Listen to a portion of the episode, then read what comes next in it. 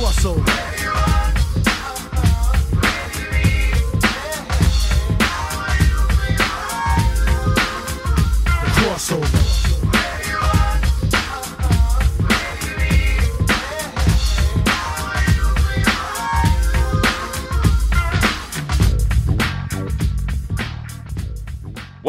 The Crossover Podcast, the show where you get comics, pop culture, and sports. And it is sports time as we're talking Week 12 in the National Football League. Joining me today is Bill Needles. How are you, Bill? I am well, thank you. All right. Uh, it's great to have you with us. And rounding out our trifecta, as always, is Craig Needles. How are you, Craig? Doing great. Ready Yeah. for some Thanksgiving football, even if it's only about 66% of the football we expected. Yeah, an old school, uh, only two uh, football games uh, Two Thanksgiving games this week. in the afternoon from Detroit and Dallas. It's it's it's it's basically how the NFL did Thanksgiving football for 50 years before someone's like, "Hey, wait a minute. What if we could make extra money?" Yeah, it's, it's a good idea. I mean, by now I'm sure you've heard, especially if you're listening to this podcast, they initially planned the old Pittsburgh-Baltimore game, which was the going to be pretty much the only game with any real implications. I know we can uh, say what we will about Well, the NFC East that- teams, Dallas but Washington does have im- Dallas Washington does have implications. Like it's Mhm. very relevant as far as who wins the NFC East. I just don't care who wins the NFC East. Yeah, and of course that because uh, it's Thanksgiving week, I have to do my uh, yearly PSA on why the Detroit Lions are the team that everybody has to suffer through uh, watching one, you know, primetime game a year, basically. Um, like on 12:30 while you're eating a bunch anyway, so it's really not that inconvenient for you. And quite frankly, during the Matthew Stafford era, most of these football games have been exceedingly exciting I'm to actually watch. pre- pretty excited for this one. I Yeah, think this is going to be like it's it's it's two teams that aren't going anywhere, but I think it's going to be an enjoyable football game. Agreed. Um, I I like the over in the game, which is always fun. It's always fun when you can bet the over in a football game, and I don't I don't go to that well too often. But um, yeah, let's just get into it. So uh, two uh, football games on Thursday instead of three for the American Thanksgiving. A uh, uh, we are Canadian up here, but uh, because we are such great football fans, the American Thanksgiving tends to have more meaning to the three of us than the regular one. Spend time with the family. Talking No. football. The. American Right. one. um, so first up, the Houston Texans come to Detroit to take on my beloved Detroit Lions, coming off a shutout and a loss to an XFL quarterback. Um, the Lions are three-point home dogs, and I'm here to tell you, Kenny Golladay's out for this game. Looks like Danny Amendola's out, Jeff Okudah's out. There's a series of guys out for the Detroit Lions. It looks like D'Andre Swift is probably going to play. He's a game-time decision, but it looks like he'll play. Um, this game opened up at Texans minus two, and it is now Texans minus three. Sharps are on Detroit, and so am I. I, I, I just, I, it's, it's, this is, this is a classic buy low, sell high on the Detroit Lions. I think this is going to be one of my five. I don't like it. It's a hold your nose. You got to take it right off the hop here. The Houston Texans, coming off a victory at home against the New England Patriots, are, are now traveling to Detroit to take on the Lions, who got shut out on the road against the Carolina Panthers, who you know they're decent defensively, but they're not they're they're, they're not excellent shakes. And you know the public is just going to look at that and say, well, the Texans are really good and they have Deshaun Watson, and the Lions just got shut out on the road against Carolina. Of course they're going to be on the Texans. No, you take the Lions here, despite the fact that their second half splits are some of the worst I've ever seen in my entire life due to poor coaching from Matt Patricia, who has no idea to make halftime adjustments. Craig, where are you on the Lions on Thursday night or I- Thursday I- afternoon? I love the Lions this week. Uh, uh, why am I why am I giving points to bet this crappy team on the road? Why am I doing that? Deshaun Watson's the only explanation I can give you. Yeah. Which is an explanation. I, I, on this point, I don't disagree. But it just this, the, the team's not very good. Like this this should be a pick. I'm getting a free field goal here. Yeah, and like the Lions could win this game. Like, like Of would we, would we be stunned if the Detroit Lions won this football game? Texans this past week against New England just got their first win of the year against not Jacksonville. Of course, the Lions could win this game. there you go. Yeah. Their other two wins this season were both against the Jaguars. And I got news for you. That New England Patriots team isn't good. I know they beat Baltimore in a monsoon a couple of weeks ago, but you know, I got news for you. After that news, I got for you. Baltimore ain't that good anymore either, you guys. So uh, here we are. Um, Bill, Detroit Lions getting three at home on Thanksgiving. What do you think? Yeah, I, I like the Lions. I think this should be a pick 'em. Um, I, I don't see any reason why the Lions are going to struggle to move the ball against Houston. Um, they, if there's one thing the Lions can do every once in a while, it's air it out. So um, I feel like you'll see a bit of back and forth here. So I'll, it's always nice to have three points in the tank when it's going back and forth. So give me Detroit. Here's the ticket. I got the ticket for you. Tell me what you think about this one, guys. Here, little th- little single game parlay that you can do now because they're allowing you to do that on like those FanDuel type websites and whatnot. But here it is. You take the Lions plus the three with the over plus the prop of Matthew Stafford to score to throw a touchdown pass. That's the ticket right there. Stafford just has to throw one touchdown pass. Lions have to win by three, and the game goes over 51. That's that. That'll be my ticket on this particular game. What's that pay? Uh, four to one. Okay. Yeah, it's not bad. Not Good bad. ticket.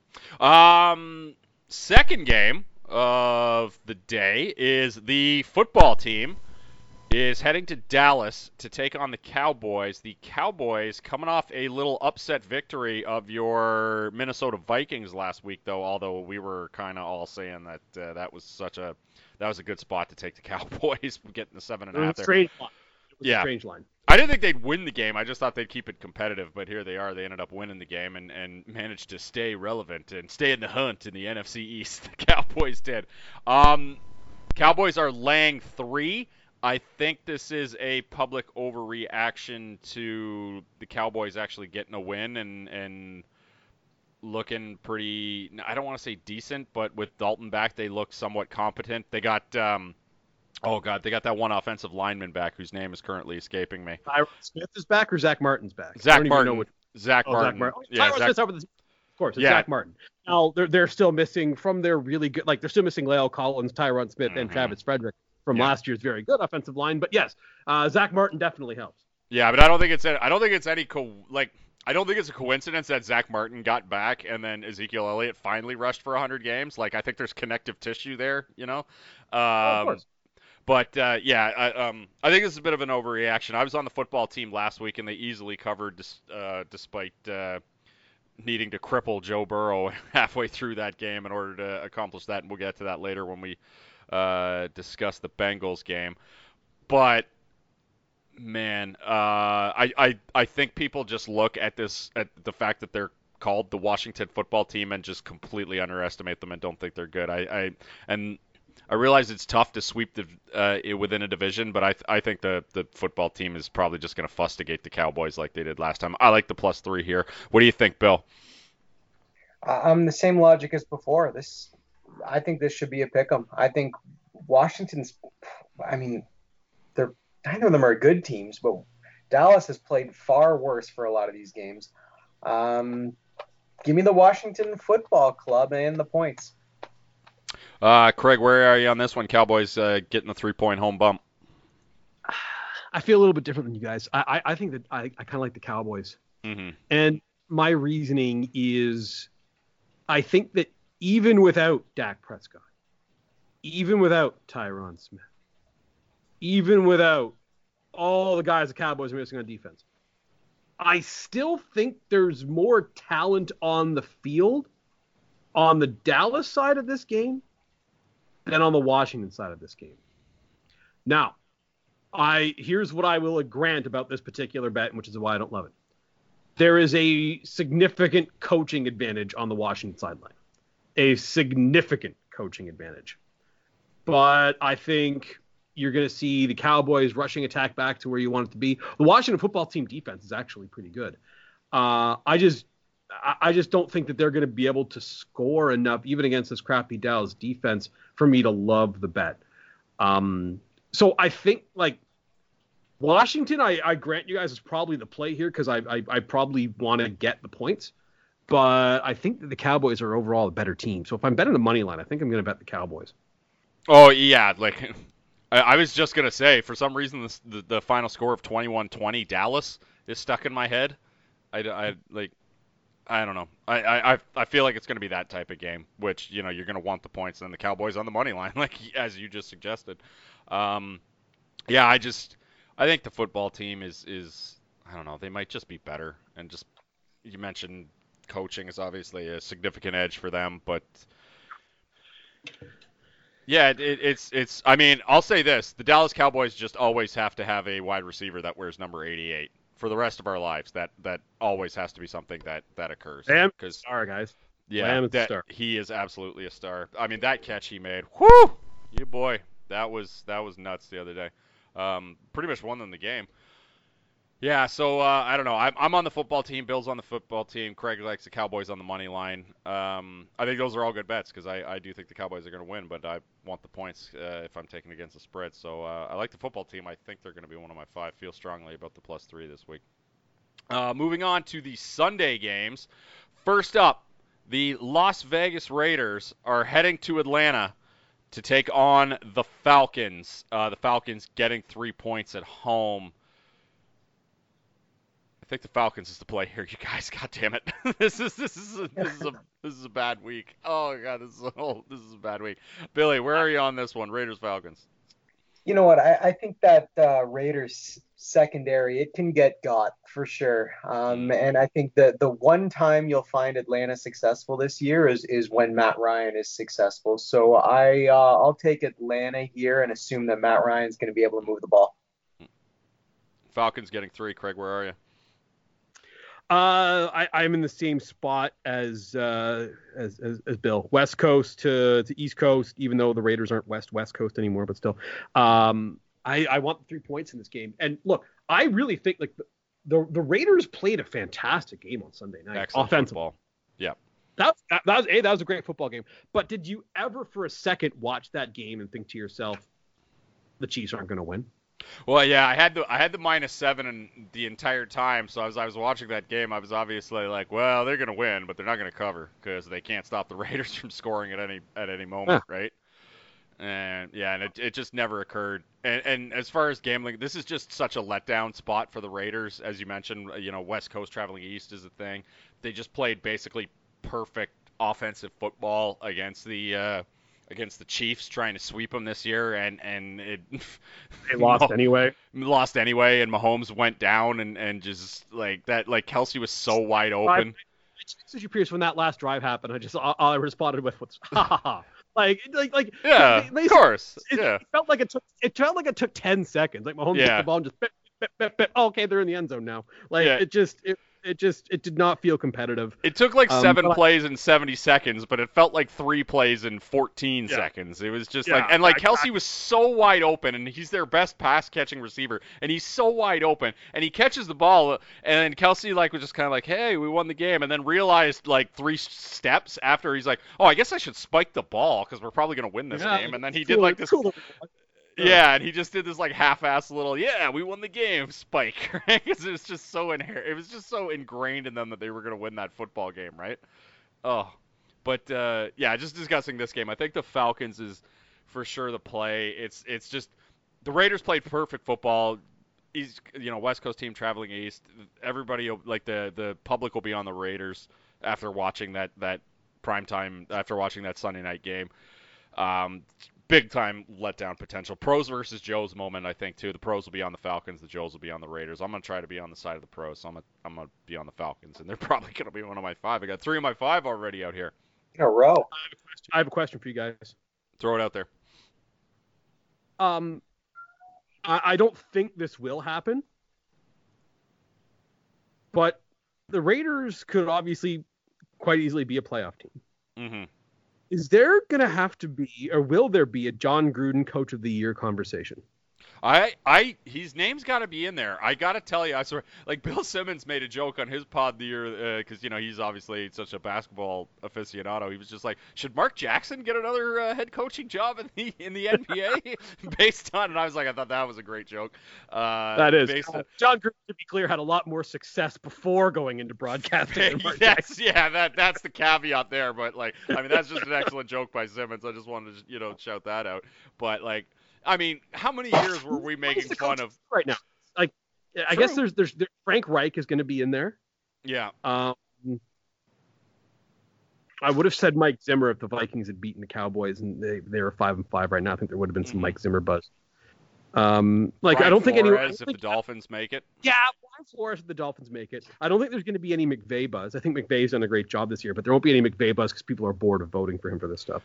Yeah, it's not only Uh, that, but they, they, they're not they, they're not humming so well that. I mean, they're they're winning grindhouse football with that team right now, Yeah. which is weird to say because they just had two receivers go over 100 yards, right, on a primetime Monday night game. Um, Uh, Seattle is like Carroll's not going to win because the like he's supposed to be the defensive guy and the defense is terrible. Um, Sean Payton, I guess if here here, actually if the Saints pull this Yeah. thing in, they're 13 and three, and Drew Brees missed half the season. It's going to wind up being Sean Payton. true. Uh, if the Browns make the playoffs, there'll be some Stefanski buzz for sure. And hey, uh, you know what? I, I take back th this entire conversation because we'll get to this when we talk about the Steelers in a second. Yeah, But like Yeah. look Russ Tomlin not in the. Yeah, Yeah. if you look at the schedule, there's a very realistic possibility the Steelers do not lose during the regular season. Mhm. Like that is Yeah. very much possible. If that happens, and Tomlin is going to win, and he should. True. Yeah. Yeah. And I was I was also just Tomlin was on the tip of my tongue there as well. I was just kind of working Yeah. on the list, but yeah, for Well, I sure, Mike Tomlin. He won. He won once in 2008, but he hasn't won in quite a while. Yeah, and like he always he he never finishes below his worst season was last year eight and eight. He finished 500 and he had Duck Hodges and whoever the whoever the FL said quarterback the entire season because they were all gone. But like but like Jon Gruden, it, it like I I just I think it's great. I think it's great that he's a good coach and you know in 2020 which i did not see coming whatsoever I, i'm pretty sure craig and i were on this podcast at one point saying this is going to be a hilarious disaster and then he'll be back in the booth before you know it and it's like no he's been great and i'm glad it, it i was wrong and uh, because he's quite frankly he's making football more fun and he's resurrected uh, carr The league is more fun when Jon Gruden is part of it. I Yeah, absolutely. That's for sure. Um, yeah, so that's it. We're taking the Falcons in this one. Moving on to the next game, the Los Angeles Chargers and the Fighting Herberts coming off a W, albeit against the Jets, but a W nonetheless. Uh, they're heading to Buffalo to take on the Bills. This game opened up at minus six. It is currently minus five and a half for the home Buffalo Bills. What do you think on this one, Billy? I like the Bills in this scenario. I, I think the Bills are a better team. You're not uh, you're not giving up that many points, and I think the Chargers are not good. So I think they're going to have trouble moving the ball against this tough Bills defense, and the Bills should be able to move it off on this weak Charger secondary. So give me the Bills. This game is an abso-fucking-lute stay away from Matt Pierce. I am not uh, laying five and a half with Josh Allen and this weird Bills offense, and I am not taking five and a half points with uh, Anthony Lynn and Justin Herbert on the road. Craig, where are you on this one with the Bills getting five and a half or giving five and a half? I want the Bills. Yeah, Um, I, I, I sorry, go ahead. I just uh, like I, I understand what you're saying. I just Mm. the Bills are coming off a bye.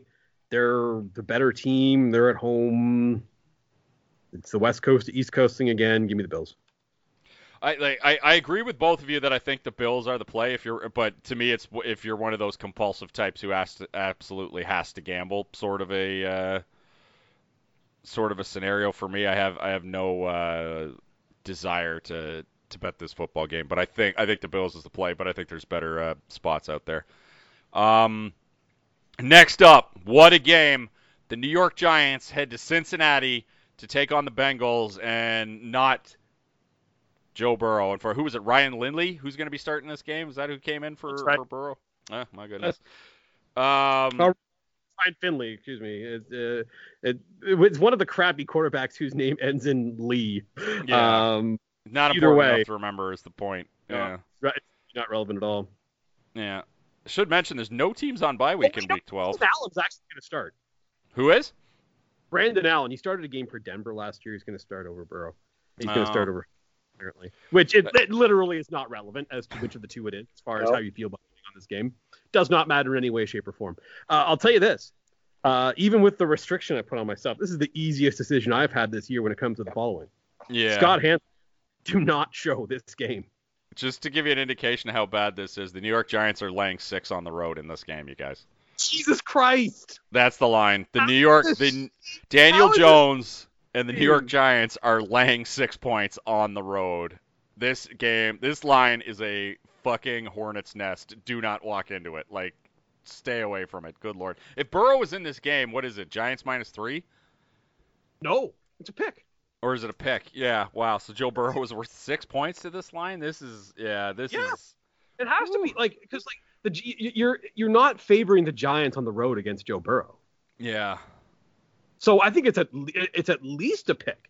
Like it might get to Bengals minus one in some situations. Probably not because the defense is bad. But uh, yeah, no, the, Joe Burrow's is like the difference between Joe Burrow and Brandon Allen is absolutely six points on the line. I've, I've got no problem with that. Um, yeah, I, am not betting on this game. The over under is 42 and a half because the world is stupid. Uh, that is a low line, baby. like who wants to do who wants to make that bet? Like i'm gonna bet the under on this. Like what like who wants to watch like you know you only get so many hours in your life to watch football. Who wants to watch a football game being like hope no one scores in this giants bengals game Yeah, celebrating the nine-five victory at the end of it. yeah. oh man that safety made me sweat it out. Yeah. uh yeah no i will uh i will not be watching this game if you have to bet a don't find something else to do with your sunday Well, And this is the least this is the least bet game on on the week. The the public obviously has no interest in this, and the pros haven't weighed in because I so far they don't see an angle on this one. So or should they? Yeah. Uh, I think that I would just take the Bengals and move along with my life. yeah, If it I- feel, feels like a hold your nose because I don't think the Giants should be favored again. Like even if I'm starting quarterback for a team, I don't think this New York Giants team should be getting six on the road against anybody, right? Like, No. No, they should not. yeah. So I think you Yeah. just take the Bengals, but just there's better spots out there this week. Uh, anything to add on this one, Bill? No, no, don't watch this. Avoid this. Um, yeah, I think you He's- take points here. You sound like Tobias Funke there. Would you like to try it again? Yeah. No. No. no. what a great reference. Yeah, reference. take take the points and don't watch the game. that Burrow injury looked so fucking bad, and like I don't know anyone who was watching Red Zone, it, like they were trying to get the clip of it happening, and then for some reason they they freeze framed it at the point of impact when Joe Burrow's leg is at a 45 degree angle, but with like his knee going forward, and they freeze framed it there, and then Scott Hanson was on it for like you know talking about it, but they left it on that freeze frame for like a good minute before before Scott Hanson was like, "Okay, you can stop showing that now. Uh, I don't think we it's Well, clear CB that." the, the reason why it, it, it was they were so weird with how they were handling it is Yeah. CBS show it a second time. Oh, I know, but and why would yeah, they? It was what, gross. Well, Red Zone what it was what CBS has, right? And Mhm. CBS didn't show it a second time for good reason. Yeah. And that's why Red Zone was like, "Oh yeah, let's see what happened here." And then we saw, and it was horrible. Yeah, I, uh, I don't think we see Joe Burrow till 2022. I truly don't. I don't. I don't see how there's saw, I saw the one year to nine months timeline, and you know, not medicine, chance. you don't think the nine months is possible? I, I don't not like it, they're saying like a, a complete MCL ACL like everything is shattered like his his leg was at a 45 degree angle going forward. I'm not saying he'll never play football again. In fact, I hope that's not the thing. But like that, it looked like one of those super extra gross ones where he's not going to be back. It, like it, if he does play in next season, it won't be till like the back half of the season for the Bengals, right? Yeah, And, and at that point, what, uh, what the, the the doctors were saying, um, and Zach. And at that point, why would you, right? Like if you're the Bengals, you're gonna be you're gonna be like you'll you'll be pretty much the same record you have now, and at the at, uh, get a Yes. chance to get another high draft I- I pick. Why would you bring Burrow in to play the last five games of the season? I think the why would you is, excuse me. I think the why Hmm. would you would be the we've got a franchise quarterback. Let's make sure he's not out of football for two years. But you do it in like I week suppose. 16, 17. You don't do it in week nine. Yeah, I, I suppose. I suppose. I Now, just- if it's if, if it's the again, I hope it's the the closer to the year like it's it's the year timeline. They're saying year is kind of worst case scenario, so I hope that's Mhm. what it is. Um, because yeah, that sucks because I think that the Bengals are a team that has uh, potentially a pretty promising future here. Yeah. Uh, get well uh, soon, Mr. Burrow. That is is what we say on the Crossover podcast here, because love to watch you play football. Um, next up, the Tennessee Titans head to Indianapolis to take on the Colts in a rematch of a Thursday night football game that uh, saw the Titans lose at home, mostly because of their punter. It's always fun when that sort of crap happens. Uh, Colts minus three and a half at home. What do you think, Bill? You know what? I was I was all over Tennessee last time, and I got burnt. Um, I- that Colts defense is better than I thought it was, and the offense is not absolutely terrible. They're just regular terrible, which is sometimes enough. Um, what's the line you're looking at? Uh, minus three and a half for the Colts. Ah, that hook. Um, hmm Getting the hook, getting that, hitting that half point hook. yeah, give me the uh, give me the Titans here and the points. Um, I, I think it'll be a close game and a good game. Uh, so give me the points. God, the the hook has me tripped up on this one, so I, I, I have this as a stay away. Both of these teams coming off uh, overtime walk-offs. Uh, Colts after uh, uh, Marquez Valdes-Scantling fumble for the Packers, and then a walk-off Kenny Blankenship field goal, and then the Titans with a walk-off Derrick Henry touchdown. Uh, I believe he was the first person in NFL history to have two walk-off touchdowns in, in overtime, uh, which is pretty cool. Or in, in the same season. Sorry, I didn't finish that yeah, stat both, completely. They, they're both kind of the same from the Mhm. perspective of both on both those drives for Tennessee when they had the ball.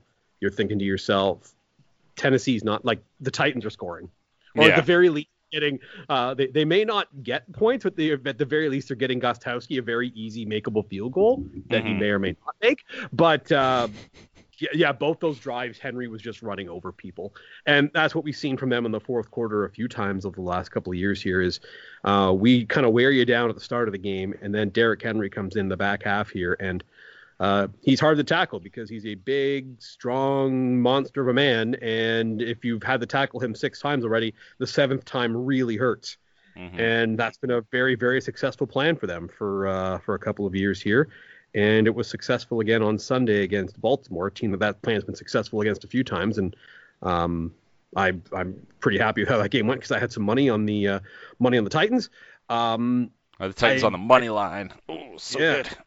mhm.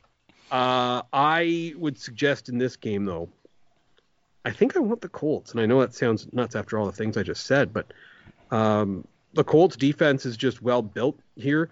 The one thing that I will say, and we don't know exactly the situation here currently, but DeForest Buckner not participating in this football game. He's currently on the COVID list. We don't know whether he was a close contact or what his situation's been or whether he has it. And I can look for another update. But um, if DeForest Buckner's not in this game, that is a very, very big part of the middle of that defense. And that is going to significantly hamper the Colts' ability to stop the run. So if that happens, if, if, if Buckner's not healthy, I would bet on the Titans. Yeah, I I think the Colts is the play too. I kind of like the Colts. I just don't like the the extra half point hook, so that's why they're not one of my five. But Yeah, and, and Yeah. here's the thing: if, if Buckner is not in this game, that is a massive, massive loss for them, especially considering the team they're playing. mhm. Because obviously Tennessee likes to do things in the middle of the defense, and Buckner being there is a significant hindrance to that. And Buckner has been every bit as advertised. He's been one of the best defensive players in the league. I think you could put together an argument that he's the best defensive player in the league so far this season. Doesn't play for the Rams. The top Mhm. two might play for the Rams, but he's been that good. And if he's not part of this, that is going to significantly change some of the things the Colts can do on defense. So that was something. If I'm betting this game, that's something I'm I'm looking up and, and seeing what the latest is before I make that betting decision. That's good advice, I think. Uh, man, Titans love their runs between the tackles. Uh, next up, a real barn burner. Uh, the Cleveland Browns head to Jacksonville to take on the Jaguars. The Cleveland Browns minus six and a half on the road, you guys. Oh, good lord. Um, we did it last week. All three of us were on the Jaguars, and we got burned. Vladimir Luton was uh, not up to the task uh, in Pittsburgh, which uh, kind of sucked. But uh, by Mike Glennon. yeah, uh, probably for the best. Uh, so Mike Glennon getting the start. Really, I don't think it necessarily Im- impacts the Jaguars' fortunes either way. But you're they probably have a better chance to win this game. If I'm a Jaguars fan, I would want to start at quarterback in this game because the more you lose, the more likely it is that the, the Jets maybe find they fall ass backwards into a win here. But uh, yeah, I uh, I don't think it necessarily matters who the Jags quarterback is. I think we are once again holding our breath and taking the Jacksonville Jaguars in this game because Cleveland, while I'm excited for them and uh, watching uh, Chubb and Hunt run, and, and each of them can go for 100 yards and or break a, a they- they're basically the uh, their running game is the anti watching the Bucks run the game right now. like is just oh so so much better with Hunt and uh, it, with, with Hunt and Chubb on that team. They're they're they're dynamic I and fun to watch, and they're I doing tru- everything. Absolutely Sorry, they're just this. doing everything they can not to let uh, Baker Mayfield ruin these games for them with those two guys. It's nuts. I really believe this that that Chubb is the best running back in the NFL right now. I really yeah, he, believe. he probably. Well, he, it's clear that those two guys should be on separate teams because Hunt is also a starting running back in this league. But I mean, here we are. What are you going to do? Good for the Browns, but um, you know, a few people have pointed out that when they've played good teams, they haven't even been close to competing, and they've just been beating up on bad teams. Well, here, here's another bad team for them, but uh, I, I, I, it's not going to be one of my five. But I think you just hold your nose and take the Jaguars on this one. Bill, where are you? Browns laying six and a half on the road. Yep. Not laying six and a half with the Browns on the road. So you have to take the Jags by that logic, but I don't have to like it. Hmm. Um, sure, give me the give me the points, but uh, I'm certainly not putting any real money on this. uh, Craig, Jaguars getting fi- six and a half at home. Yeah, I think I want the Jags, but I don't love it. Uh, next up, the Carolina Panthers headed to Minnesota to take on your boys, Bill. The Vikings laying four at home. This was the easiest pick of the week for me. This is easily going to be one of my five. The Minnesota Vikings laying the four should be on a lot of tickets this week. The Vikings, uh, I mean, this is just a, another pros versus Joe's play here. The pros are going to look at the Carolina Panthers, who just shut out the Lions at home. The Lions suck, by the way. And the Minnesota Vikings lost at home to the Cowboys last week, and so the public is going to be off uh, the Minnesota Vikings. Uh, easy bounce back here for the Vikings. Uh, I'm taking the minus four. Bill, where are you on your Vikings right now? Yeah, I mean, I like the Vikings as the play here. Um, I, I think they need to be a heck of a lot more consistent, and they needed to go on on quite a run there to have some playoff aspirations. And Dallas was a beatable team, and if you want to even have a shot at the playoffs in a somewhat tough division, um, you got to beat bad teams. So it was a very frustrating loss to say the least. Uh, but I do like them to beat Carolina here because they are, in my opinion, a much better team than Carolina. Yeah, that loss definitely put a dent. I mean, we discussed it last week that we thought we knew who the seven teams in the NFC or in the NFC were the seven playoff teams, uh, with the Vikings being the pretty much the only team that had a chance to clip anybody, and then a home loss to the Cowboys kind of put a damper on that going into Week 12. Uh, Vikings laying four against the Panthers. What do you think, Craig? Uh, yeah, Minnesota. Um, what's Bridgewater's status for this game? He was Well, that's a- questionable. last- That's yeah. I think I, last I heard he hadn't been practicing, but uh, he, he wasn't Walk- like ruled out or anything. I think Walker's pretty good. I liked how he looked against, and again, I know it's Detroit, but um, I think Walker's all right. Um, Now that being said, I still think that Minnesota is the uh, uh, is is the play at home. So um, I'll, I'll, I'll take the Vikings, but even if it's Walker as opposed to Bridgewater, I would be okay with that. I also think it'd be pretty cool if Teddy Bridgewater got a chance to start a game in Minnesota. I think that'd be good. Yeah. Uh, seven hours ago, Teddy Bridgewater. Ex- it says Panthers QB expected to be back for Week 12 versus Vikings. Okay, that's, well, that's as good. Of, I- as of seven hours ago. Yeah, uh, yeah, so I'll take uh, I'll I'll still take Minnesota, uh, but I think that that'll be uh, that'll be cool for Teddy Bridgewater. Yeah, I agree. Uh, next up, the Arizona Cardinals head into New England, and the Arizona Cardinals are laying two points on the road in New England. In your life, did you ever think we would be seeing the New England Patriots as home dogs? I, I, I don't know when the last time they were a home dog, but uh, here we are. New England, Car- Arizona Cardinals They laying two. They're home dog against Baltimore. Yeah, that's right. That's right. You're right. I but uh, I mean, Surely I guess this this is the first time in some time that's been the case to be. Yeah. Yeah, against against a, a, a mediocre to above mediocre team, I guess is what I would say. Although I guess we could say the uh, we might think the Ravens are that now based on the last few weeks, but they certainly weren't perceived that, especially at the beginning of the season when they were you know Super Bowl favorites and whatnot. Uh, Cardinals laying two on the road against New England. What do you think, uh, Bill? If you told me three years ago New England would be a home dog to Baltimore, I'd believe you. If you told me it was Arizona, I'd call you a liar. hmm So certainly an impressive What swing. if Tom Brady had been kidnapped by space aliens? I mean, they won pretty good with Garoppolo when he was That's kidnapped true. by space aliens last time. I actually I believe he was technically suspended, but hey, who, Uh, potato. Uh, I didn't read all the tabloids. Yeah. Um, I like Arizona here. I really do. I, I like Arizona to come in here and get a win. I think they're a better team, and I think they. Uh, there's no reason to think New England's going to be able to uh, move the ball with any efficiency against Arizona because New England, I feel like they haven't been able to move the ball with any efficiency all year. Uh, and Arizona, man, they've been they've been electric, and New England will cough up some big plays here, uh, like everybody else has to the Cardinals. So give me Arizona. You know what, Bill? I completely agree with you.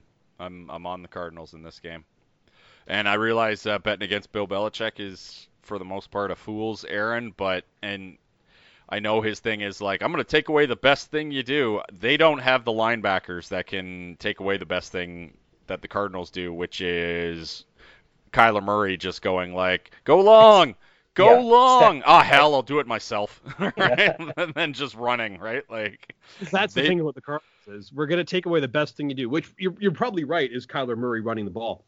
Hmm DeAndre Hopkins still on the team. He's pretty good at football. hmm Yeah, so Um, say they take away him, but like Murray will just be running everywhere, right? Yeah, exactly. So it's kind of a pick your poison situation here for the Patriots. So yeah, I think that uh, I think Arizona is absolutely the play this week. Yeah, I agree. Absolutely insane. Um, next up, the Miami Dolphins are heading to New York to take on the Jets. The Dolphins laying seven on the road. A lot of heavy road favorites this week. Uh, what did you make of the Tua benching, Craig? Well, I certainly watched that game very closely. Um, Mhm. he was not good against Denver. no, Like the fact that Denver won that, if you look at some of the numbers beyond just I- the total points scored, I tried to tell Denver- everybody to bet on Denver last week. I just, you know, I tried. I'm Uh, the fact that Denver only won that game by seven points is pretty ridiculous when you look at the numbers. Denver dominated every facet of that game, and the only reason it was remotely close is because Melvin Gordon, who for some reason continues to get touches over Philip Lindsay that I, I do not understand. Um, Melvin Gordon fumbled one at the two yard line, which certainly swung things, and Drew Lock throw threw an interception from his own something teen yard line. If uh, those two things happen, which I know ifs and buts, candy and nuts, but Denver wins that game going away because they they they move the ball consistently and very well on offense, and Miami's offense did almost nothing until Fitzpatrick came in. Um, the Tua benching, my theory is he was getting really beat up. Like Mm. they were getting at him. And I think from the perspective of Brian Flores, you're thinking to yourself, you know what? I don't know if we're winning today either way. He like they said it was performance, and that was certainly part of it. But I think it was a matter of, you know, we're the, the, our quarterback, like the, the the pass rushing is just going to be teeing off. Our quarterback's going to take a bunch of hits towards now and the end of the game. I think we're going to have Ryan take those hits and not Tua. yeah, probably a smart idea. Uh, Dolphins laying seven on the road. What do you think, Bill? Whew, seven is a lot. Um, But the Jets, horrible. hmm Yeah. God, I hate I hate laying that many, but I I have to. The Jets are very very very bad. Um, give me Miami here. I mean, I, I'm not passionate about this one because of the teams in question. Uh, I'm not that high on Miami this year. Um, like the six and four, they're a pretty bad six and four. tenth in DVOA. Mhm. Um, if you look at their if you look at their games, I'm just looking like, at they, now. they, How they they beat up, they beat up on the on some bad teams. They got a win in Arizona, which is a pretty good spot to get a win. Beat the Rams, which is a good one. Yeah, they, they they and they they didn't just beat the Rams. They they hammered those guys. Mm. Um, and they had that five game. Now, of course, they they they, they, they beat the Jets earlier in the year, and that was kind of a, a, a stomping. And I suspect that's what we're going to see again on Sunday. But uh, A lot of they lot of defensive and special team scores though in in a lot of those wins, which you can't really rely on that long term. Although they have the first ranked special teams in DVOA, so uh, that'll lead to some W's. I would also say that from the perspective of the last game against the Jets, it's very easy to win when the other team scores 0 Um, Mhm. uh, they all they, they the Dolphins could have beaten Seattle. They played a very close game against Buffalo. Like the you know, I was talking about this with Piers earlier. When we look back on the the year, we often find that you know that one very weird and bizarre Week One result. Um, the the obvious answer is the Colts losing to the Jaguars. But may I present to you the Patriots beating the Dolphins? yeah, I, th- I, that has to be considered for, uh, That based was a on based Yeah. on what's what's gone on in the subsequent twen- uh, subsequent ten weeks. That was a weird one. Um, yeah, I, uh, I- I like the Dolphins here. Um, I think like the AFC playoff race is good stuff, man. It's Yeah. it's it's very, very good stuff. So I think I, I, I like the Dolphins to cover the spread just because I just I, I- I don't want to bet on the Jets. Yeah, No, gambling. Gambling wise, this to me boils down to one thing, and otherwise it's a stay away. Because I'd be on the Jets with the plus seven here. Because I just don't. I Tua's going to start this game. I think you're asking a lot for a rookie quarterback to go on the road, even against a team as abysmal as the 2020 New York Jets, and cover seven. I think you're asking a lot, and he hasn't thrown more than two touchdowns yet in his career, and that sort of thing. Um, to me, it boils down to if Darnold if Darnold starts this game, I'm taking the Jets. I'll, I'll have some bets on the Jets. If Flacco is starting the game, I will have no bets on this game. That's I don't know. I'm a very simple man, and uh, that's what it boils down to for me. If Darnold's in there, I'm I'm gonna have a few tickets with the Jets. If not, say la vie. Moving on to a better game. Uh, sorry, go ahead, Craig. I just want a quick Dolphins thought real quick. Uh, Dolphins at Raiders week 16. Yeah, So had- there's some look ahead That has potential there for the Dolphins. Massive, massive football game. Oh, I can't wait to see. I wonder what the over under will be in that game. That'll be, that's got to be in the 50s, right? At least 51, I would think. You opening think up for that game. Uh, last game of the one o'clock slate, which just got moved into the one o'clock slate, a rare 115 start time. The Baltimore Ravens head to Pittsburgh. Was supposed to be the Thursday night prime time Thanksgiving Day matchup that we all enjoyed, but uh, what are you gonna do? Watch uh, Jersey Shore or something, I guess. New episode this week. Uh, this they have no line on this from what I'm looking at Just right the now. Dolphins intended it. Uh, exactly. yeah, yeah. There is. There's no There's- line in this. It was Yeah. uh, Steelers minus five all week though, in leading up to it. Even on Monday and Tuesday, when the COVID stuff for the Ravens was breaking, when they were still planning on playing the game, uh, even with the COVID stuff breaking for the Ravens, the line didn't move whatsoever. It was just at Steelers minus five. So I I expect it'll be uh, if if this game uh, indeed gets played, it'll be minus five again. Steelers second time this year they got uh, sillied Yeah, by a uh, COVID Quincy team. Smith-Schuster was sending out some tweets being annoyed. Um, there's someone else who did. Eric Ebron as well.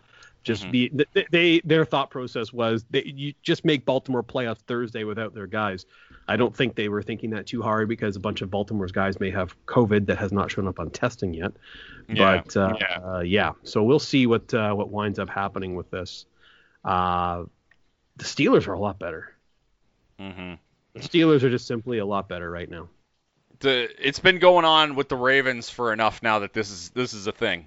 This is this is it, it, it and maybe it, we should have officially declared it. to do with Its offense, and I think Mhm. that the, the the start of that was Mike Vrabel in the playoffs last year, and people have taken some of those things and, and applied it to their own scheme, and they, they're basically saying, "Oh yeah, no, we're going to leave. Uh, we're going to leave Marquise Brown. We're going to leave Willie Snead and any of those guys one on one outside the numbers, and if Lamar can make the throw, so be it." And right now, Lamar's not making those throws outside the numbers. And that's it. Yeah, they got to get themselves a wide receiver that can that can get open, or they they got to get themselves a, a big body wide receiver. I, I agree, but Lamar's got to make those throws outside the numbers too. That's true. That's I You mean know? that's the biggest deterrent, right? But yeah, they Yeah. um I mean I'm thinking of it. Like And they- you just they- can't- You, could- you put 1989 Jerry Rice out there. If Mhm. Lamar is not making the throws outside the numbers, doesn't matter.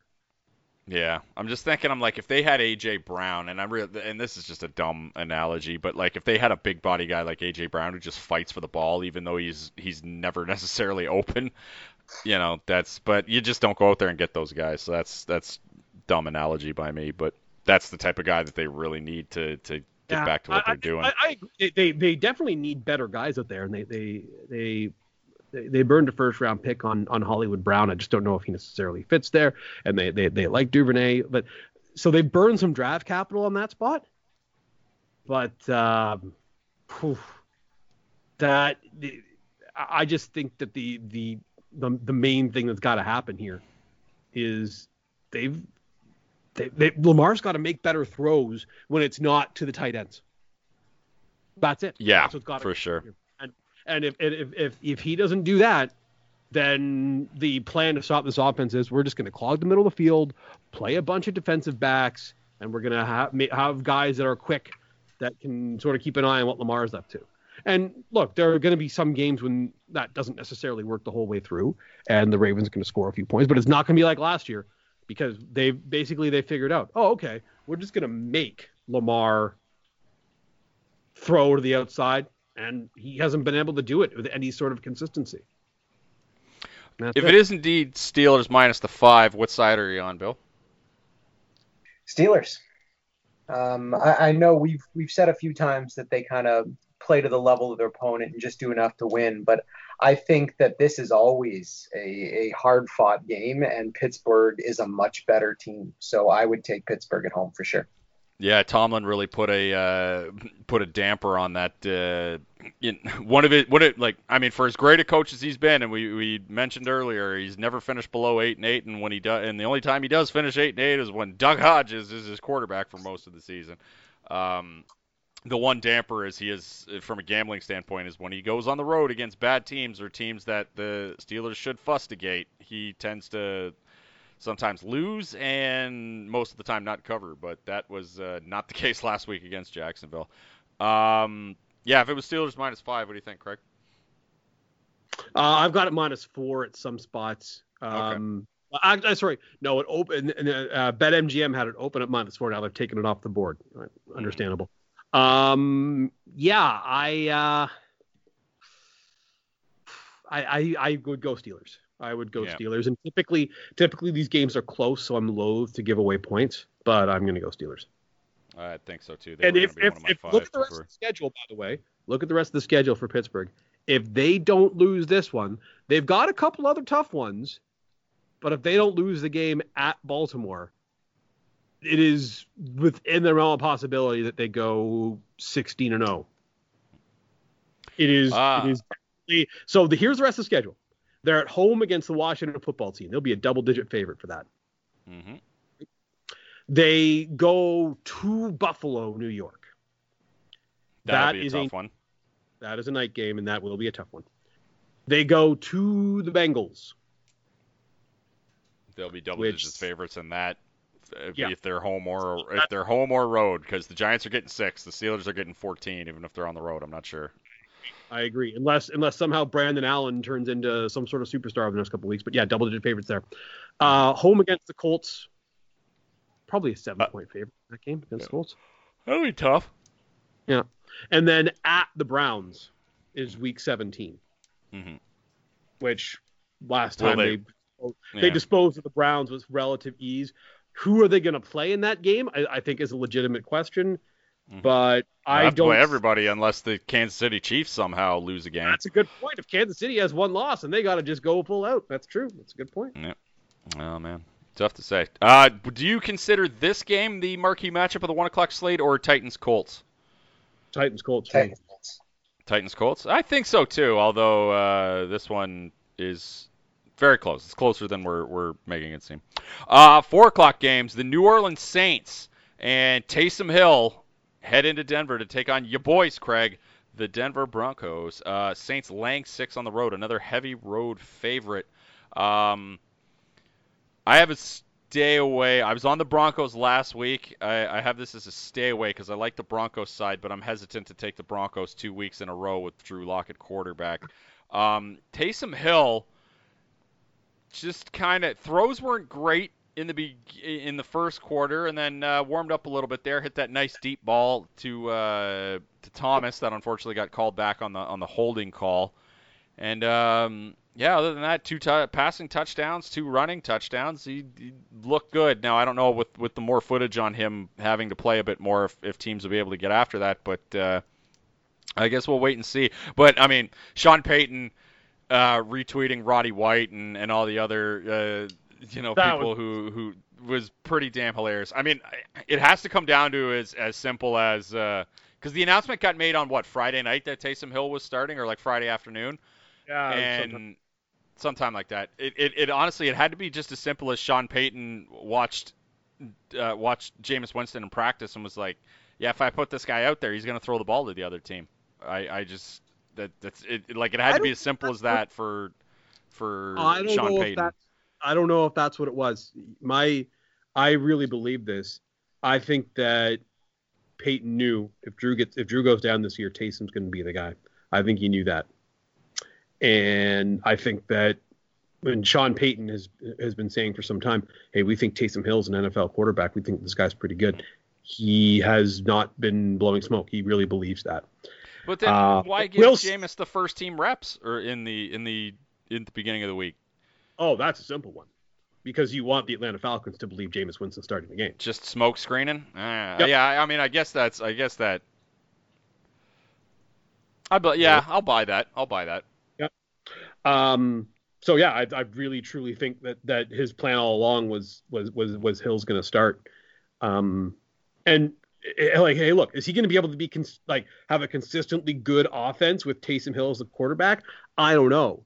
But the challenge presented this week by a defense coordinated by, Vic Fangio is very, very different from the challenge presented by the Atlanta Falcons, which have, who have been horrific on defense. So we'll Yeah. see what it's like this week. I don't hate the Broncos' chances to keep this game close, is what I will say. Uh, the problem that Denver's going to have is they are in a bad way when it comes to scoring points. And the Falcons' offensive line got badly abused by the Saints front. The Broncos' offensive line's been pretty good this year.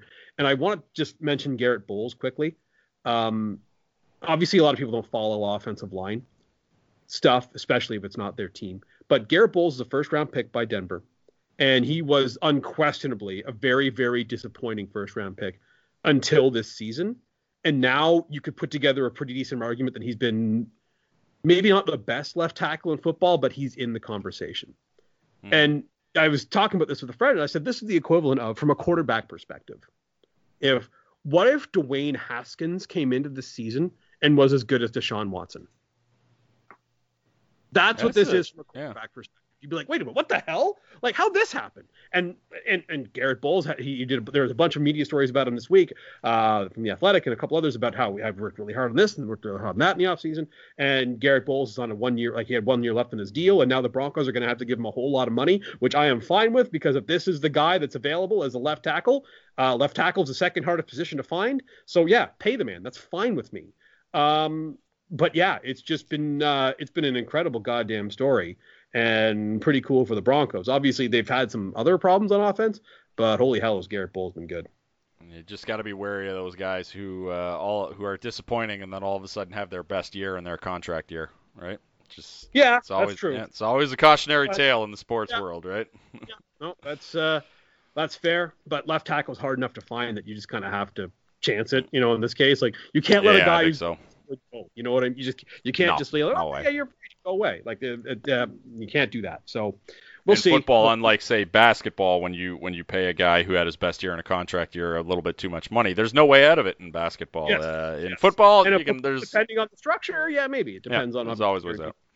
Yep. Uh, Saints laying six on the road. Bill, what do you think? I like the Saints. I think um, I- I think Taysom Hill and Kamara are they're just a logistical nightmare trying to cover that many talented people in, in the front.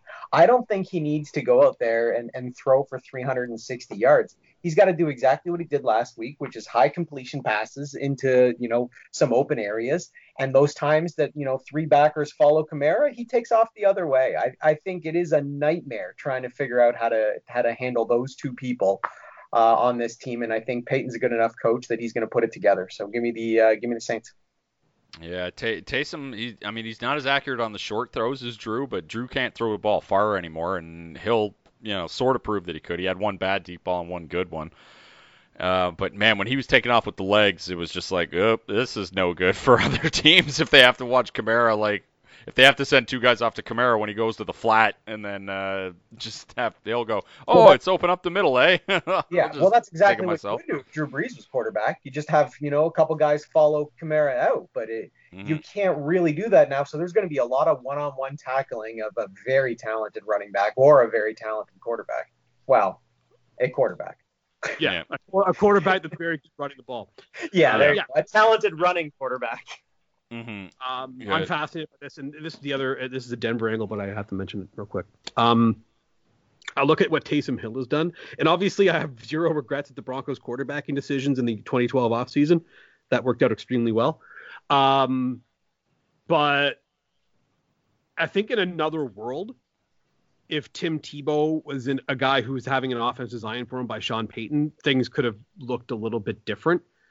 And I'm, I just think from the perspective of if Tim Tebow was willing And if the media was willing to let him be sort of the change of pace, come in for trick plays type of guy, um, it could have it could have been a very different NFL career for him, and Yeah, that could have been- could have Yeah, been could very be doing what. Taysom Hill's doing or Yeah. was doing in before Here's- Brees? That's a good point. Yeah, Yeah. that's a very good question. Now, here's wh- why this was kind of the perfect storm of events. One, Taysom Hill is not one of the most famous athletes on the planet. Tim Tebow is, or at least in North America. Two, um, for this to have worked with Tebow, it couldn't have been a starter who was middle of the road. It had to be a Hall of Fame caliber guy like Brees, only Absolutely, yeah. because um, you the coach would not want to have to answer 50 questions about, hey, do you think Tim should start next week after every loss? And Yeah. that would just a distraction in the locker room. That's probably why it never occurred, is because no coach wanted to go through that. I think uh, from a different perspective, that's why Colin Kaepernick didn't get a backup job, is because no coaches wanted to deal with that. Um, but it's interesting to note just the, the similarities between the skill sets and how things potentially could have been different with Tebow. But again, his level of fame probably precluded what has happened with Taysom Hill. I agree. That's certainly a fun what if. Uh, next up, the San Francisco 49ers head to Los Angeles to take on the Rams. The Rams coming off a very big victory over the Bucs on Monday night. Short week for them. Niners coming off a bye week. Uh, Shanahan will be able to figure some stuff out. Uh, Niners, you got to take the Niners here with the cover, even though the Rams look damn good. I, just seven's too high for me with this uh, this Los Angeles Rams uh, team. These two teams know each other way too well. Uh, both coaches, I think, will cancel each other out, and I, I expect kind of a close game, even though it'll probably be Mullens at quarterback for the Niners. So uh, I, I like the Niners getting the seven here. What do you think, Bill? Yeah, I was looking at uh, I was looking at 7.5 and I was kind of thinking that looked good, but yeah, seven even makes me a little more uneasy. Um, yeah, I think you take the points. The Rams, the Rams, they look good. I mean, the the Rams. Oh, are, they're damn good. San Francisco though has just gone very quickly between being very good and very bad, so you don't know what you're Yeah, going to get. But. I'm going to assume they play somewhere in the middle and they can keep it competitive. So Yeah. give me the give me the Niners and the points. I mean, the Niners show up and play every week, and they're always well prepared. And it just they just had so many flipping injuries this year. There's it's Yeah. it's it's just been yeah, it's been awful for them. And then conversely, the Niners kind of or the Rams had the same thing last year where they they had a lot of injuries and stuff that dragged them down, and they had. You know they lost a lot of weird games, and even then they still finished like nine and seven last year with the weird games. But uh, I, I like the Niners to keep this uh, close, so I'm I'm taking the seven. It's probably going to be one of my five. Uh, what do you think about the Niners getting seven on the road, Craig? Yeah, I like the Niners as well for the seven. But I, I have a question about the Rams Mm. because I, I, I generally don't know the answer to this question. The Saints are, I think, pretty clearly the best team in the NFC right now, even Yeah. with Hill, because the defense has been so damn good. Are the Rams the second best team in the NFC? I would say so. Yes, 'Cause because I would I would pick them I would pick them to beat the Packers in a uh, in a playoff game. Because the Packers' defense is too awful to be them either. Um, Yeah, I think I, I legitimately believe that the Rams are the next best team behind New Orleans right now. Rams are good. And, like I know a lot of people are ragging on the NFC uh, for like I know a lot of people ragging on the NFC because you know basically in Week 10 we knew who the seven playoff teams were going to be, but from where I'm sitting, when we get those seven playoff teams, there isn't a single bad game anywhere in those in, the, Uh, in those like six matchups or whatever we're going to get. May I may I interject that one of Dallas, Washington, the Giants, or Philadelphia is going to be hosting. True. Yeah, But outside of that ridiculousness, the other six Yeah. teams are all legitimately good, fun to watch, interesting. Yeah. Uh, my other question is this about the NFC: How many teams in the AFC would be the second best team in the NFC? I know several would be the best team. I, I think that the Chiefs and Steelers certainly would be. Um, but I think a bunch of teams in the AFC, like several, would be the second best team in the NFC. yeah. I think- you could. I I think that you could argue the Bills might be the second best team in the NFC if they're in there. Eh, you could argue that, but uh, I They- certainly wouldn't take them in a few. They wouldn't be. Yeah, they wouldn't be favored over the Rams. I don't think in a playoff game. They beat them earlier in Yeah. the year. That's true. They did Uh, under suspicious circumstances, but they beat them. Yeah, that's true. That's fair. That's that's, Yeah. that's fair to say. I just uh, yeah, because I think that the Steelers and the Chiefs are are certainly better than anyone in the NFC. Uh, Mhm. uh, but yeah, I think that there's a conversation to be had for maybe the AFC has uh, Like they, they, they're going to be some not great teams that make the playoffs in the AFC. Cleveland's not a great team. They're probably going to get in. Um, the Raiders are a flawed team. They're probably going to get in. But from the perspective of um, the top of the conference, the AFC is a lot better. Yeah, wild card weekend should be a lot of fun. Yeah, a lot of fun. Hmm. But the, the Saints would be underdogs in the Super Bowl against either Pittsburgh or Kansas City. Wouldn't matter, right? No, the AFC's the AFC's going to be favored in the Super Bowl. Yeah. Period.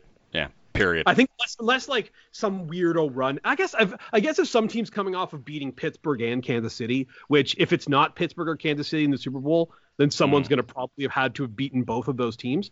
Um, if that's the case, then maybe an AFC team other than those two would be favored. I think the Saints would be favored against anyone in the AFC other than Pittsburgh or Kansas City, though. Yeah, that's a fair assessment. Uh, last game of the four o'clock slate: the Kansas City Chiefs head to Tampa Bay to take on the Buccaneers. Tom Brady finally gets a game that's not past his bedtime. That's my uh, overworked joke of the week. Everybody making that fucking joke all week. That was annoying as hell. Um, Chiefs minus three and a half against the Bucs on the road. Oh wow, I have no. What is the? This is uh, Tampa Bay is second in DVOA. Kansas City is fourth. Kansas City is is humming right now. The Bucs will have a short week coming off that Monday night loss.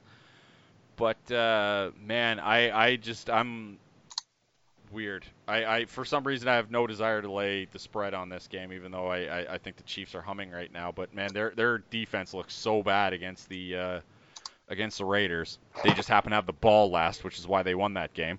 And um, the Bucs, man, that that offense, I don't know, like Tom Brady might just like I I read somewhere today that like the Chiefs or the, the Bucks on first down only do one of two things. They only either run the ball or throw it deep, which are the worst two options available to the Tampa Bay Buccaneers.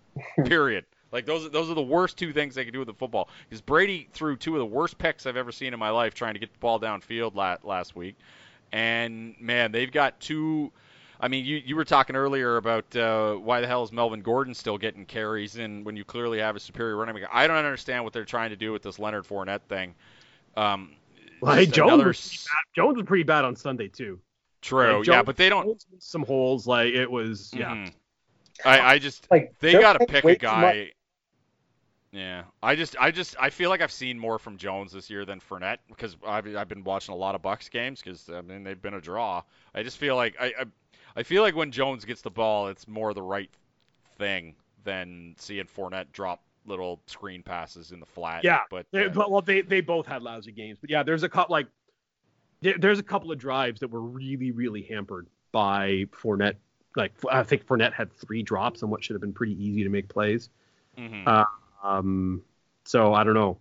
Uh, I, I'm just looking at what what Jones did on Sunday though, and this oh, his numbers this, were awful too. yeah, th- and this is a problem I think for for Tampa Bay going forward. Here is how well you're gonna be able to run. Now, I will say this: Aaron Donald caused them some problems because he causes every team some problems. Ali Marpet, probably top five guard in the NFL. I think he's going to be back soon. I think that's going to make a huge difference for their offense from the perspective of less interior pressure coming at Tom Brady. So hopefully that uh, is something that happens soon. I, I'm looking up his status for this week right now, but um, that would and definitely when you're dealing with uh, with, with with Chris Jones on the inside, if you're uh, if you're the Buccaneers, you're going to want you're going to want uh, uh, Ali Marpet in there. Um, so we'll see what uh, what happens there. Uh, I I hope that we see him soon because I think this has potential to be a really really good game. I, I- I think I would want the Buccaneers though on the spread. I think so I, I too. get I get I get three points betting on Tampa Bay at home. hmm Yeah, I I, think you just I think you just trust that defense, right? And the Bucs have showed up in these big spots against teams like the Chiefs in uh, in the afternoon games big- anyway. Of bet big time against Green Bay. Yeah, and I, so I, I think against the spread, I think we're supposed to take the Bucs here. I think this is a pros versus Joes moment where the the Joes will likely be on the Chiefs. you know, just having watched what they watch, uh, uh, having watched what both the teams did last week, where the Bucs were uh, not embarrassed, but uh, didn't look great on a Monday night, despite the close score, and and the Chiefs just look so good on, in the Sunday night game. But yeah, I think you're right. I think this is I think this is pros versus Joe's moment. I think you take the Bucs at home. Plus, you're getting the, the half point hook. Uh, Billy, what do you feel like the Chiefs minus three and a half? I kind of like the Chiefs here. Um, I, I- I know their defense looked pretty bad and uh, against Oakland, um, but I think this is going to go back and forth. And I think Tom Brady, as weird as this sounds, is more likely to make a mistake than Patrick Mahomes. Um, I think you're going to see Kansas City win the turnover battle, and that's all it's going to take because Kansas City should be able to score most of the time, um, as they tend to do. Uh, give me the Chiefs. I'll trust them. I'm looking at the records against the spread. As expected, everything is kind of normalizing. Everybody's within the you know three to seven win range as far as covering. The only two outliers really are the Pittsburgh Steelers, who are eight and two against the spread, And the Dallas the Dallas Cowboys, who are two and eight against the spread. But uh, they've had back-to-back covers. The the Cowboys after starting the season 0 and 8. So uh, Vegas has pretty much got everything figured out. I would say. Um, heading into the Sunday nighter, a barn burner for old Collinsworth and uh, and Al Michaels to call as the Chicago Bears head into Green Bay to take on the Packers. The Packers coming off a tough loss uh, in Indianapolis where Valdes-Scantling dropped the uh, put the ball on the ground in overtime, leading to the Blankenship walk off. The Packers minus nine at home. Bears coming off a bye week. Listen, I've done this a few times this year. It's painful to watch. I don't recommend it, but if you're one of those compulsive types who has to gamble, eh, you got to take the Bears here. You're coming off a bye. You're getting nine. The Packers defense is terrible. I know the Bears look awful doing anything with the football. Their their running back is is two yards, two yards, two yards. It's so bad. It's it's a shame that Allen Robinson hasn't had a true quarterback his entire life, but Maybe this I- I- offseason. yeah, who knows? But uh, man, the Green Bay Pack, you can't, I, you can't lay nine with the Green Bay Packers. You just, you can't do it. Chicago Bears, you got to, you got to take the nine. What do you think, Craig? Uh, Uh, This is a hold your nose and take the Bears. who's playing quarterback for sure? Like Ah, it'll Uh, still be Foles. uh, the the, would- to- uh, Matt Nagy has not said who who's going to be because both those guys are banged up. Um, Yeah, because like, well, a Trubisky, if he didn't have the weird arm thing, I wonder if he, if we would have seen him have a start. During this whole lull they've been in, yeah, certainly possible. NFL.com headline five hours ago: Nagy won't announce starting quarterback for Sunday, but all signs point to Mitchell Trubisky.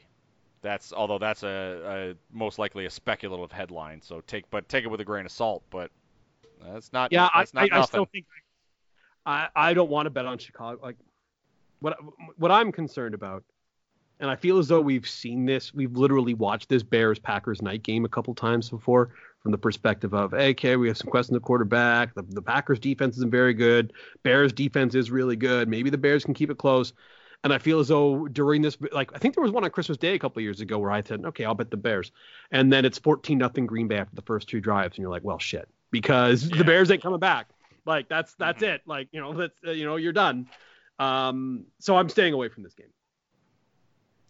That is sound logic because I'm I'm not recommending betting against. Just think about the last time the Bears took the field. The last time the Bears took the field, they were three point dogs at home against your Vikings, Bill. And if I'd have told you before the game, hey, the Bears are going to have a kickoff return touchdown from Cordarrelle Patterson, and the Vikings are only going to score 19 points, you would have thought, But there's chances. Yeah, you'd have been like, oh, I easily cover that spread. Nope, 19-13 loss. Don't cover the spread, right? It's like, good lord, that's so bad. Um, Bears last Uh, four games losses against the Rams, Saints, Titans, and Vikings. yeah, they're not good. They're not good, and and they're No, five and really- five now, and and the uh, the analytics guys who were doing their uh, their end zone celebration when they were five and zero. You know, with their with their season over win total of, of over nine and a half, they're two losses away from not covering that nine. So uh, they're not they're not spiking the football anymore. The uh, Now the remaining that, Bears uh, they have the Packers twice in their last six. Then they have Mhm. Detroit, Houston, Minnesota, Jacksonville. Yeah. So, I mean, it's there. They can still get there. I'm they, just saying. they- Nobody. they yeah. might get nine wins. We'll see. Yeah. Uh. Any, that, the fact that they were five and zero and you're thinking about it is certainly frustrating. Like, Shouldn't I yeah. Uh, well, if uh, if you took the Steelers uh, over uh, nine and a half on the season like I did, um, yeah, you uh, cast that ticket in the 31. minimum amount possible. And uh, I, I actually I had the Steelers to uh, win the uh, division bet at the beginning of the season. A lot of those bets, uh, betting sites are looking to pay out right now because they're standing to lose a lot of money on those. I think the the the sharps took them to task on that one. Jeez. Um, Packers minus nine at home. What do you think, Bill? I love the Bears here. Love them. Oh, Yeah. really? Um, Packers, Yeah, I think you just have, Packers haven't beat the Bears by nine since 2017. Um, Mm. uh, I, I think the the Bears defense. Look for for the Packers to win by nine. Like even Foles will score, let's say, 17 points. The Packers need to get, let's call it 26 against a pretty good defense. Um, there's you got the potential for a backdoor cover here. Um, I, I, I like the Bears in this scenario. I think they tend to keep it close. It's a division game. Uh, give me the Bears. Confident with that one. Yeah, I agree. I think it's a hold your narrows and take the Bears. Not going to be one of my five, but ugh, God, they're so awful to watch. Yes. I, they they've got to have the work. The Sunday night games the next two weeks, and um, you can you can flex starting next week. Uh, you got Bears Packers this week, and you got Chief Broncos next week, which is uh, also also not a great one. I don't think they'll flex out the Chiefs though. No, they, they, they you can't you can't you, if you're NBC, you can't say no. We don't want Patrick Mahomes on TV. Yeah, Like, there's no way. You- I mean, you wish the Broncos had all their ducks in the row that we thought they would have at the beginning of the season, but it is what it is at this point. All right, last game, and then we'll get uh, do our picks and get out of here. Uh, the Seattle Seahawks head to Philadelphia to take on the Eagles. The Seahawks laying six on the road, yet another heavy road favorite. Good God in heaven, you have to hold your nose and take the Eagles. Oh God, Carson is Wentz is terrible. This is awful. I hate. Why do we do this, you guys? Why do we do this? This is so bad. You have to hold your nose and take the Eagles. It is so bad and so ugly. God, the Eagles suck. They're so bad, but you have to do it. Got to take the Eagles plus the six. I don't. I don't see any way around it. Bill, what do you think? Look, Carson Wentz is is not the best, but when Seattle doesn't bother to cover receivers, he he'll end up looking pretty good. Um, I'll take the Eagles here. Seattle's secondary has just been awful, and and Wentz, like he can Well, look here's the thing about the secondary, though. Uh, You're right; they've left a lot of guys open. But the the big problem is it's it's it's it's easy to leave guys open when the quarterback can just sit there and do whatever he wants and sit back all day day all day and not have to worry about what's going on, right? Yeah. Because there's no pass. yeah, clean pocket, been- easy to work with. Yep, they've been bad, they've been bad at every level. So I I think that I'm on the Eagles here too. Yeah, it's. I don't see any way around it. You have to. This. This would be like. Oh God, you have to take the Eagles. It's so bad. Stupid. Oh man, it's so. I, I, stupid. I've got a I've got a Carson Wentz thought. Throw it out there. It's this it's it's it's been an absolute nightmare season for him, and to the point where and and I think this might be a little bit hyperbolic, but have we ever seen a quarterback who's like he would have won the MVP if he didn't tear his ACL in 2017? Yeah. That that's something that would have happened. Last year, despite the fact that the Eagles receiving corps was just decimated by injuries, he dragged that team to the playoffs. He was really good last year, I thought. Had some not, not great games, but in the, the important moments he was there, he was really good. Have we ever seen a quarterback with this type of resume be this terrible? The throw he had for the pick six against Cleveland last week, that might be the worst throw I've seen this season. That was That was horrible. truly. That was truly abysmal. horrible. I, whew. I, I, it's, a lot of it just stems from him just refusing to give up on plays. Like he just it, like uh, somebody made a joke. I don't remember who it was. It might have been on Twitter, but somebody said it, like Carson Wentz has like a funhouse mirror in his bathroom because when he looks in it, he, he sees Patrick Mahomes, right? and and it, and it, it's just Like, like, it, But here's you're not that guy. He's just Yeah, got to throw the ball away from Mahomes, time to time. And you're right. He, he he wants to extend plays and things like that. I get it. But when Mahomes throws it after he extends plays, uh, one of the guys on his team is there. You know what I mean? Like, yeah, like exactly. yeah. Morgan's Cleveland for the pick six. There was no one anywhere near him. And he throws Yeah. the ball right to a Cleveland player. Like it was just the offense is terribly designed. And you Mhm. have to wonder what the hell's happened. So this is my theory on Carson Wentz. And I spent a lot of time on the Carson Wentz over the cap page. Mhm. If the Eagles were to trade Carson Wentz and designate him as a post June 1 trade, there's only about $9 million in dead money that happens there Not terrible. which is a lot. But they, they the, the Eagles simply can't release him. There's 56 million in dead money if they cut him. So that that Mhm. that's not an option. Is there something to be said if Rivers doesn't come back next year? Frank Reich, of course, was working with the Eagles when Wentz was at the peak of his powers. Is there something to be like said for Carson. Wentz? And I haven't heard anyone speculate about this. And look, I'm not saying that this has been something that either team has discussed. I don't. I'm not doing any reporting. All I'm saying is, wouldn't it make some level of sense for Carson Wentz to play quarterback for the Indianapolis Colts next season? I wouldn't mind it because he can he can come in as a backup to to Rivers, so there won't be like a ton of Do we even know if Rivers whatnot. back this year? Like, is this True. it? Yeah. Yeah. I, I Like, yeah, because- who knows? Because here's the thing: the Colts aren't going to want the Colts aren't going to want a rookie. This this Colts team is good enough to win. yes. Well, if Rivers says, okay, this is the end of the road for me, and he may or may not do that, I don't know. Mhm. But if they can get Carson Wentz for a fifth rounder just to get him off the Eagles' hands, they probably want to restructure his deal, of course. But hmm I, I, does is that something Frank Reich would be interested in? I don't know. I just think that that makes a heck of a lot more sense than diving into the free agent market for a quarterback. There isn't likely to be much there. Like, do you want to go trade for Sam Darnold? I think that I would, uh, if I were, um, if I were the Colts, I'd, and if I'm Frank Reich, I'd rather have a guy who's been on my offense before. Thanks very much. Yeah, So- that that's Because he's got to be such a good speculation. This this has got to be the end of the road. mhm. Like this is this is too much to and Eh, I know it sounds stupid because they, they could win a goddamn playoff game with this stupid team. But yeah. this has got it this has got to be the end of the road. It has to be. It's just it's it's, Well, just- it's gone bad. It it depends. It because I mean, it, it if they end up winning, let's say they make the playoffs because they're in this stupid division, and then if if if it's even as as simple as looking competitive in a playoff game that they weren't supposed to because they made the playoffs as a, a like a six nine and one team, Ugh, you know, That's I, I gross.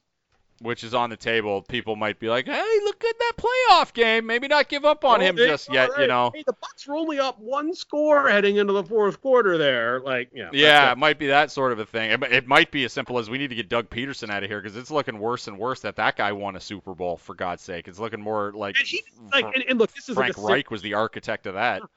and th- th- this doesn't necessarily mean you're the best coach, but that's th- that's the gutsiest call in the history of the Super Bowl. Yeah, well, absolutely it is. I won so much money on that play. I'll remember Yeah. it forever. Uh, that's the gutsiest call in the history of the Super Bowl. That and and that lives forever if you're Doug Pederson, no matter what. And he's going to get another coaching crack no matter what happens with the, Mhm. the end of the Philadelphia situation here. But you're right. Maybe maybe he's not the guy there because they're look they're probably going to lose this coming week. I don't like. I don't think they're. I, like, I, I bet on them with the six points, but Seattle's probably going to win this game because Russell Wilson always wins these games. So they lose. They go to three, seven, and one. One of Dallas or Washington will be passing them if they lose this game. Whoever wins Yeah. will be passing. The Giants are probably going to win this week too. They're they're at the Bengals. The Giants are probably going to win this week too. The Eagles could be in last place by the end of the week. Now it's true. it's last place where you're half a game out of first, but still the Eagles could be in last place by the end of the week. It's gonna be a lot of leapfrogging going on in the NFC East. Oh my God, what a dreadful thing. Uh, I gotta take the Eagles plus the six is the moral of this story. So bad, so bad. Although that uh, that Wentz uh, Frank Reich re- reuniting and it feels so good and Colts is uh, so good. Craig, I wish I thought of that theory. Uh, that is gonna be it for Week 12. All that's left to do is our picks. We all tied at two and three last week. Um, got nipped on a couple. Uh, some of us did, but mostly it was us all taking that Jacksonville game that clipped us. Uh, Billy, why don't you kick us off for Week 12, good sir? Alrighty, I will take the Arizona Cardinals, Love that pick. the Atlanta Falcons, Mm. I will take the New Orleans Saints, the Chicago Bears, and I will take the Kansas City Chiefs. Ooh. Uh, Craig, who you got? Detroit Lions Nice. on Thursday. Uh, I'm going to take the. Um, this sounds dumb. I did it last week and I got burned. I'm going to do it again. I'm taking the Jaguars. I'll be taking the Miami Dolphins. I think they come back strong. Uh, I'm going to take. Uh, I'm going to take the 49ers. And I'm going to take the Eagles. Oh, I love those last two. Um, I got a couple of crossovers here. Uh, I'm going to take Detroit. I'm going to take Washington. So give me both uh, Thanksgiving Day dogs. Um, going with Bill, and I'm taking Atlanta. I'm going with Craig, and I'm taking San Francisco, and I'm laying the points with your Vikings, Bill. I thought that was my my easiest one of the week. So, uh, football team, Falcons, Vikings, Niners, Lions for Matt Pierce this week. Uh, that is it for us as far as week 12. Crossover Podcast available at the crossoverpodcast.com, facebook.com slash crossover podcast, and soundcloud.com slash crossover podcast. We're on iTunes. Please rate and subscribe. Five stars only. And as always, you do not have to listen, but please download the crossover podcast. We're also on Google Play, Spotify, and Stitcher. Uh, so uh, listen to us there and pump up our numbers on those particular websites. And also leave us a review on any of the websites that you, uh, or whatever pod catcher you happen to be listening to us on. Uh, please and thank you. That would be much appreciated. Um, that is it for this week. Uh, if you were craving something on the other side of this podcast, we finally did something after several months uh, in absence. We were talking uh, the first half of the uh, second season of The Mandalorian. So, uh, spoiler alerts on that one. So, some of the guys from the other side made their triumphant return to discuss Disney Plus's The Mandalorian with me. So, there's that. Um, that'll be it for this week, but we will be back next week with you two guys talking Week 13 and breaking down what will be more than likely an eventful week, especially with the, who the hell knows what's going on with that Steelers Ravens game. But uh, that will be it for us. Craig Needles, Bill Needles, as always, it is a pleasure doing this. Take care and talk to you next week on the Crossover Podcast.